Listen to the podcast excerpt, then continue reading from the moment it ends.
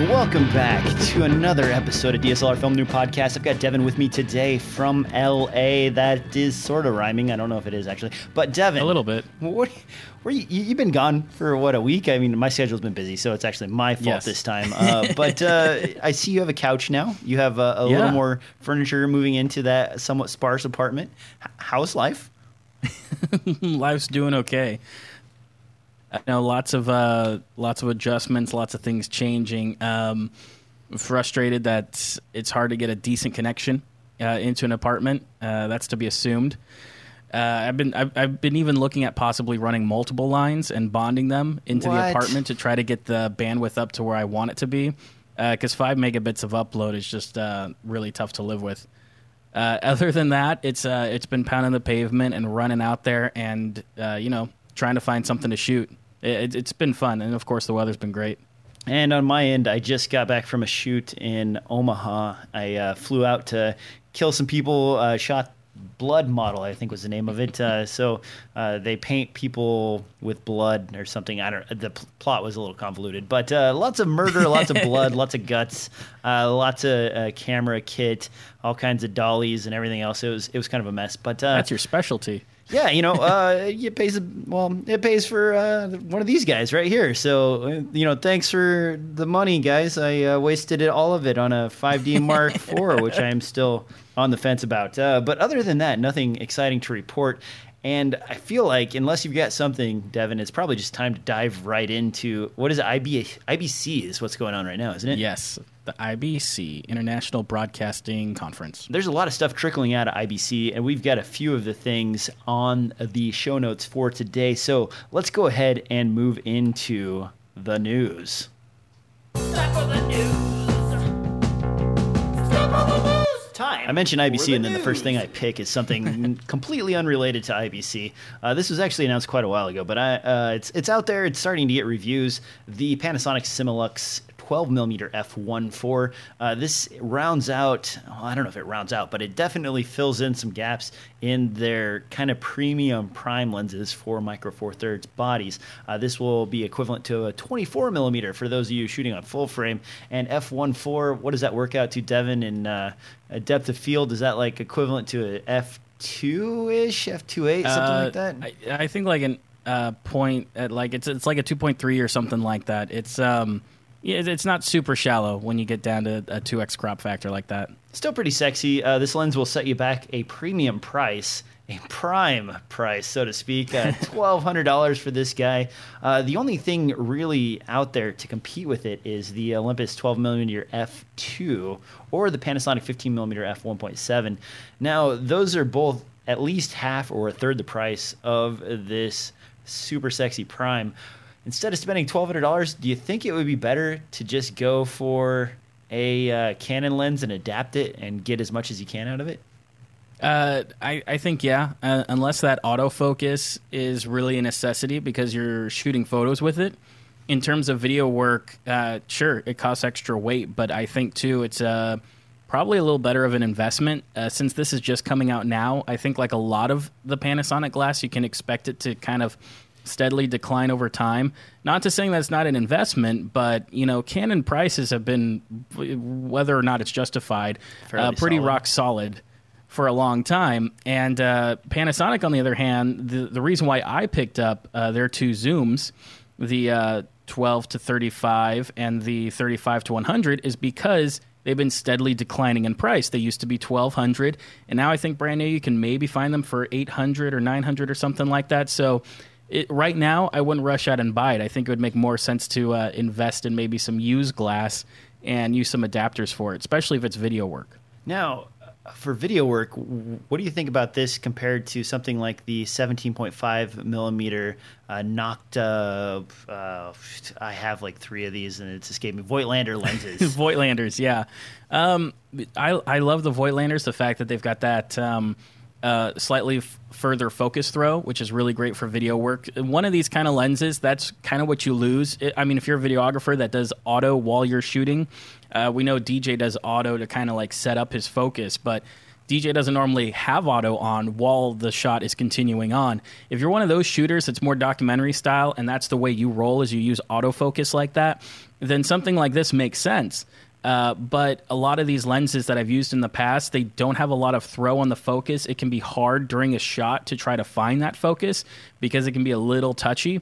Uh, and in that case, something like the Voigtlanders, which tend to have a lot of throw on them, um, even though they're not strictly cinema glass or anything like that, uh, as well as that smooth iris can kind of help you to work uh, the shot while you're while you're recording it. So I think that goes a long ways. Uh, what's the Voigtlander? Uh, what's it? What'd you say? Fourteen point five or Uh, something no, like seventeen that? point five. I think is the is the wider. So that's about a thirty-five Yeah. millimeter equivalent as f 95 So that gets you down uh, full frame equivalent to like what one eight or so. I think. Uh, Yeah. Which is is I like them. I I keep a set of those. I use them on a regular basis. Uh, there was a couple times where uh, this week. This weekend, I shot with uh, the Sony A7S Mark II and the uh, GH4 as my backup. And there was a couple times where I needed some shallow depth of field out of the GH4, and the Sony was, you know, on another uh, mount or whatever, and I didn't want to take it apart. And grabbing the 25 or the uh, uh, 45 or 42.5 millimeter, uh, both of those were able to, you know, get me a nice out of focus background and some beautiful shots. So mm, even though I am a lazy shooter, I am still uh, happy to grab those when needed. One thing. Well, and I, I'm a huge fan of the SLR Magic too, which is a slightly cheaper alternative to the Voigtlanders. Uh, and there's a lot of debate over which one is uh, better performing, but I'm a fan of the actually the SLR Magic, which has pretty much the same glass throughout the entire range, but it is manufactured in a different factory. You so know, this it's guy's a talking a lot of smack here. We uh, we actually when last time we were together, we were supposed to test these two out and see whether my 25 or your Mm-hmm. SLR Magic 25 had a better image. And uh, unfortunately, we failed to do that because beers and other things. So Mm-hmm. sorry. I want to. I still want to test that. Maybe next year when we get together for our annual Mm-hmm. meetup, we can try something out. Uh, I was holding the Canon 5D Mark IV up, and the reason I was is the touchscreen on this. I've been messing around with the face facial tracking. And I think you could actually legitimately get away with being a crap ass filmmaker and just touch a face, and this thing will track close enough that I may never have to pull focus again. What do you think about? I, I, that's that's a stretch, actually. Um, I'll definitely still have to pull focus again. Uh, this is not the solve all, but you know, Sony's brought in cameras with uh, fairly good autofocus in live view video mode, and now Canon is starting to offer that in their mid tier cameras. We even saw that. I think, if I remember correctly, doesn't the XC15 that they just announced have a touchscreen with uh, the same focus system as well? I might be wrong. I believe so. The um, I don't think it has the dual pixel uh, Canon autofocus system, but I believe too that's one of the things they advertise is the facial recognition autofocus supposedly being better than the last generation. So I mean, uh, maybe someday in the future we could get away with not actually having to do focus at all. They they've gotten more and more impressive, and it, it's interesting because it's attacking the problem from a whole different angle. You think about the old DVX 100Bs and stuff like that, and they had pretty competent autofocus systems. Um, and a lot of them were built just around um, distance calculation. And I mean, too, with a one third inch size sensor, getting something in focus isn't exactly a challenge. Uh, but with something like a full frame, like a 5D, it's really fascinating the way that they're attacking it more from a what should we put in focus. Uh, and the systems and the computers get better and better about calculating for that focus. Uh, so with the right glass and everything else, I think you're right. I, I don't think it'll take too long until more and more shooters start to trust autofocus systems uh, for a lot of projects. Well, especially if you're just doing like live coverage or sort of documentary stuff. If Absolutely. if something's a little slow to focus every once in a while, and you still get ninety percent of your shots, and it saves you the time of actually mm-hmm. trying to set that stuff up, that might be worth it. Actually. now, speaking of other things that might be worth it, if you need a focus assist, uh, you know, someone running a, a focus controller for you and a remote monitor, uh, Paralinx is well known for their wireless transmitters. They have now announced the new Dart, which is a two thousand nine hundred. Might as well say three thousand dollars, right? Yeah, three thousand, yeah. uh, this thing has a transmitting range of up to a thousand feet.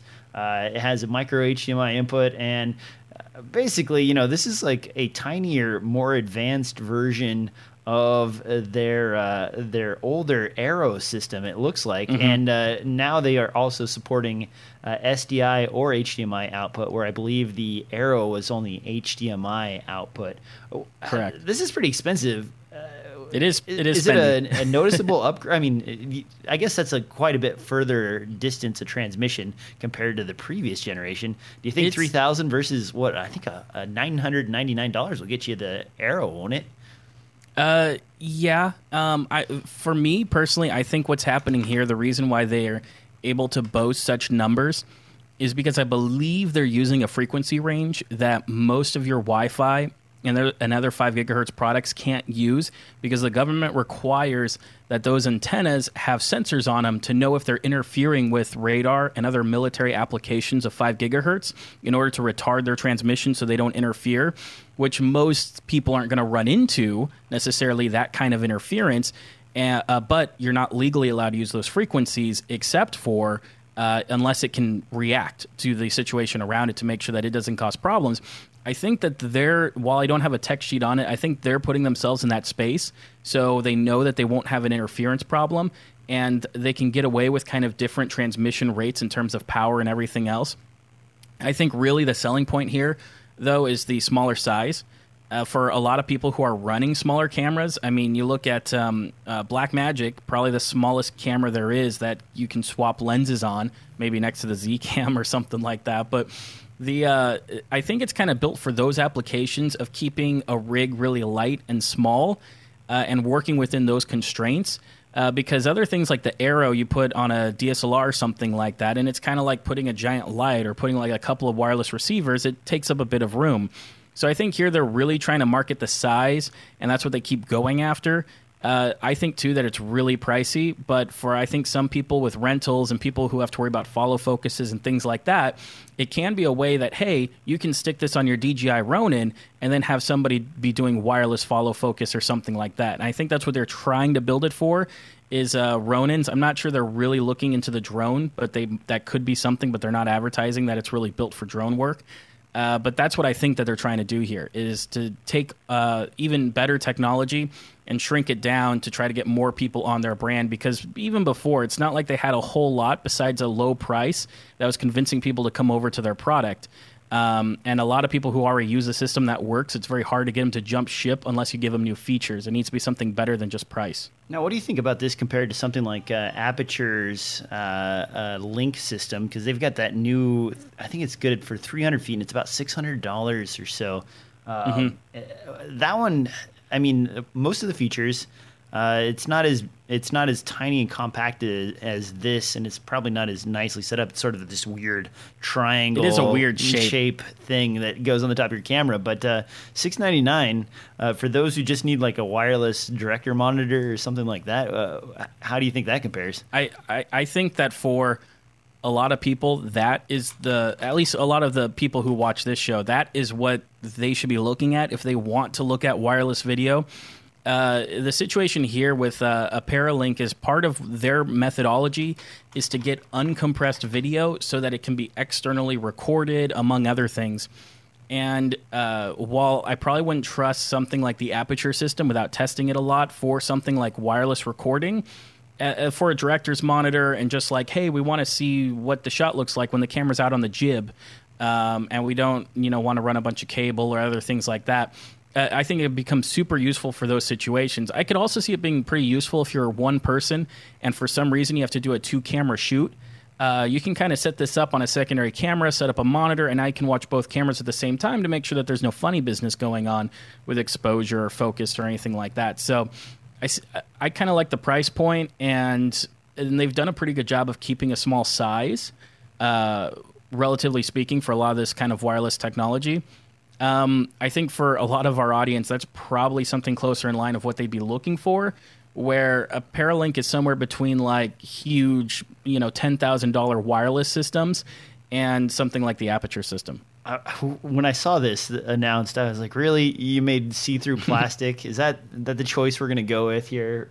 I I don't understand the methodology either. Uh, and it, it's got a weird shape, and I'm sure it has a weird shape for a specific reason because of its internal antennas. Uh, but the clear plastic part, I, I don't know if they think that'll make people think that like it works better because the plastic's transparent or something. I don't know. Uh, in, in, any case, it is kind of an awkward shape. Uh, but you could tell they try to build it around the hot shoe and mounting onto a hot shoe. So I kind of give them points for that. If you're really in a minimalist setup where you only have a DSLR and you don't have rails or a cage or other things, you could still fit this on top comfortably. So, you know, that's always good. All right, the next thing up on the list is actually hmm. uh, from Teradek, uh, another company. I think I think Teradek and uh, uh, Paralinx are, are, both like under the same umbrella company now. Uh, if I remember correctly, they were bought out most mostly like a I, I, could be wrong, but I you might be like, you might be right about I that. I think uh, the the tripod company. I want to say like uh, whoever owns Liebeck or, or whatever that uh, like kind of strange brand tripod company bought a bunch of these uh, little companies, and they bought Small Rig, and they also bought uh, Paralinx, I think, and uh, possibly I don't know if Teradek might be saved from that, but regardless, uh, Teradek has got the Sapphire now, or the Sphere, excuse me, and this mm-hmm. is a 360 degree wireless uh, video system with four HDMI inputs. Mm-hmm. Uh, you put this in the show notes, and I'm looking at it now, and I'm thinking, WTF? Why? What, what, why? When? Where? I mean, uh, of yeah, course why? there are okay. always 360 so, degree excuses, but wirelessly, we, what are you doing with this? Right. Uh, one of the things that hasn't really been conquered yet, uh, in terms of a market, in, in, terms of 360 and VR, and where those technologies are headed, uh, has been broadcast, has been live streaming. Uh, the only way to live stream 360 in the past is to use a dedicated 360 solution camera, something that's doing the stitching and the color correction and everything else on board, so that it's just giving you a signal that you can then wrap into a 360 transmission. Uh, what the this Teradek Sphere is letting you do, which keep in mind this is pricey. We're talking about three thousand to four thousand. Uh, you're going to spend more if you go for the SDI option, or as well as if you can go up to eight cameras. This is built to do real time stitching, color correction, exposure correction, all that kind of stuff with better quality cameras as opposed to kind of those hand those like single cameras that are all built in for 360 you can use 8 GoPros you can use 4 DSLRs there's lots of options here uh, the Blackmagic Micro Studio camera or something like that. There's a lot of options here to like wrap this stuff together, uh, and Teradek is putting a solution out there that no one else is for stitching it all together and live streaming it. Now, me and DJ uh, have talked in the past about uh, the viability of 360, and I do think that there's a future in it, and I do think it's going to go places. And I especially think that one of the places that 360 works really well um, is in live situations. Which, even though we haven't seen it really enter that space yet, I think that 360 works well to experience something around you. Um, and it's kind of for, and I would say saved kind of for a special occasion because kind of doing a two hour feature film through it is kind of like I'm not sure that that's going to go places, as well as like even funny videos on the internet. So wait, like, you want to like stick this in the middle of uh, the Democratic convention or the Republican convention and just have people get stared at online from a, you know a spherical camera in the it middle? Could, it could very well be like that, but too because of how small the cameras have gotten, they can even be um, in very impressive uh, situations that you couldn't be yourself. Say that you could have something like this on a race car. Uh, you could have, like you're saying with the RNC or DNC, you could have this mere, you know, 50 feet away from the podium. So you can get a big view of that as well as the room around it and everything else. It can make for very interesting experiences that you can drop yourself in live. Uh, and that's and that's what I find fascinating is because it's a complicated procedure to stitch everything together, color correct it, make sure like the edges aren't super obvious and show really well and stuff like that. Um, and Teradek is smart to jump all over it because I could really see that exploding as VR and 360 uh, keep, you know, the demand for them keep going up and up and up, and more and more people are talking about we need to develop this content. Premiere's already doing 360 video natively, so you know this is go this is going to get more popular, and no one else has really touched this. All that they've done is like computer solutions where you got to bring an entire computer out to sit here and wrap videos together and live stream them. So. Um, I'm kind of impressed with it, even though I may th- may not think that there's a lot for me to uh, you know interact with 360 video and stuff like that. I think for me, a lot of content. Um, excuse me.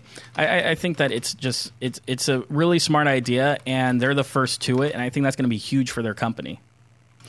So uh, while you were talking, I I was also adding stuff to the show notes because I saw yep. this. I just came up in my news feed as I have an angry uh, Pomeranian sitting on my lap uh, attacking my He needs hands. attention. Uh, yeah, she, she, is very needy right now. Um, so this thing is actually way cheaper than the three to four thousand dollar uh, Teradek or the other wireless system we have, and it's actually kind of interesting. I don't know if you've seen this, Devin. It's a hundred dollars, and it is an XLR audio transmitting system from Alesis of all companies. And basically, what we got here is a battery or plug-in powered head unit with an audio output and an XLR plug that just jams right into the back of your microphone. Uh, this guy is another 2.4 gigahertz spectrum unit, so don't expect anything really amazing. But if you have, say, a microphone that is powered with a battery or something like that, this is $102 and it's capable of running off of batteries. I mean, stuff like this is getting so cheap. Before we even dive into the, the next thing on the list, which is the uh, Rode XLR transmitter, what do you think? I mean, that's a hundred bucks. you know, that's it would be interesting to see how useful it is in that space because after all, we've done some tests with 2.4 gigahertz wireless, and it can vary widely depending on what which technology is I never use. posted because I'm a jerk. uh, but we know that if you buy really cheap wireless lavs that use 2.4 gigahertz, uh, you, you, can't expect a whole lot from them in terms of uh, dealing with interference and a lot of the other things going on. Uh, here, I think it's something that's definitely worth trying out. It looks like they're trying to market it towards like conference rooms and things like that. Uh, but still, in, while uh, I think what's interesting is the fact that it's all right because it takes three AAA's to power the receiver. Yeah, that's correct. And so it so it's compl- it is a completely wireless system. And while it's not built to be mounted on a camera or something like that, it doesn't mean that that could be a cheap way to add a wireless mic to uh, an audio bag or something like that. Well, hundred dollars uh, though. I mean, just the components. This is cheaper than pretty much any of the uh, other XLR units out there. Uh, uh, Absolutely, hundred dollars. I mean, that's crazy, right? That that is crazy. And like I said, it I can't speak to it because I don't know how good it is once you power it up and uh, get it, out in the field. junk. It could just be junk. That's what I'm trying to say. But it's a hundred dollars, Devin. I mean, I think you it's, should buy one and take one for the yeah, team. you try to convince me to buy one because you don't want to possibly waste your money on it. Well, I was looking. Uh, I've, I've been eyeballing. Uh, this Saramonic also sells an XLR Phantom Power unit that uh, is compatible with some of the wireless kit that I already own from them, and and I was thinking about spending one hundred and forty nine dollars to purchase that, and it's you know it's attractive. It works with the system. It, it provides phantom power, but then one hundred and forty nine dollars versus hundred dollars, and you know maybe a hot glue gun later, and we could attach something like this lovely Alesis to our system without any issue. Which I mean, uh, yeah, that might be pretty hokey. I, I, don't think I'd take that to a client, but man, if you're on a low budget shoot and someone was looking for an audio adapter that was cheap, uh, you could do worse, I guess. You could do way worse. Yeah. Huh. No, I, I, think I think that that's definitely a um, a good solution. I, I, think that that's. I mean, uh, uh, barring that it works, I think for a lot of low budget people, that could be something to consider. Uh, but still, like you're saying, the Saramonic, $150 for a UHF transmitter is really cheap. Like, I don't think it gets much cheaper than that uh, unless you really go bargain bin and you end up with some, like, not going to withstand the test of time kind of equipment. Uh, the other thing I've been looking at, Devin, I don't know if you've seen these or not. Uh, you ever looked at one of these guys? No, no, I've never seen one of those in my life. They're ridiculous. They're like a, a wireless dongle that's powered off of a, a phantom power. All right, this is enough pipe dreaming. DJ's just going to spend too much time looking around on Amazon at crap that I don't need. Let's talk about the Rode transmitter now that uh, we've kind of gotten to the wireless audio. This thing is It's basically an accessory we've been waiting for for over a Years. year, maybe two Oh years now. They they announced this quite a while ago. Uh, this thing is basically everything that you would hope for in an XLR Phantom Power unit. It's capable of headphone monitoring at the source, so you could theoretically use this as a you know sort of monitoring system while you're running a boot mic. It also wirelessly transmits via uh, H or excuse me not H two six four 2.4 gigahertz Wi-Fi uh, back to the units, which again we discussed isn't great for lengths over 30 feet or so, especially in congested areas.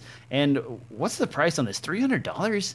Yeah, it is definitely pricey. I mean, one thing that it has that most don't, which you could argue is just the fact of using an adapter, is uh, it does have a 3.5 millimeter uh, screw type input.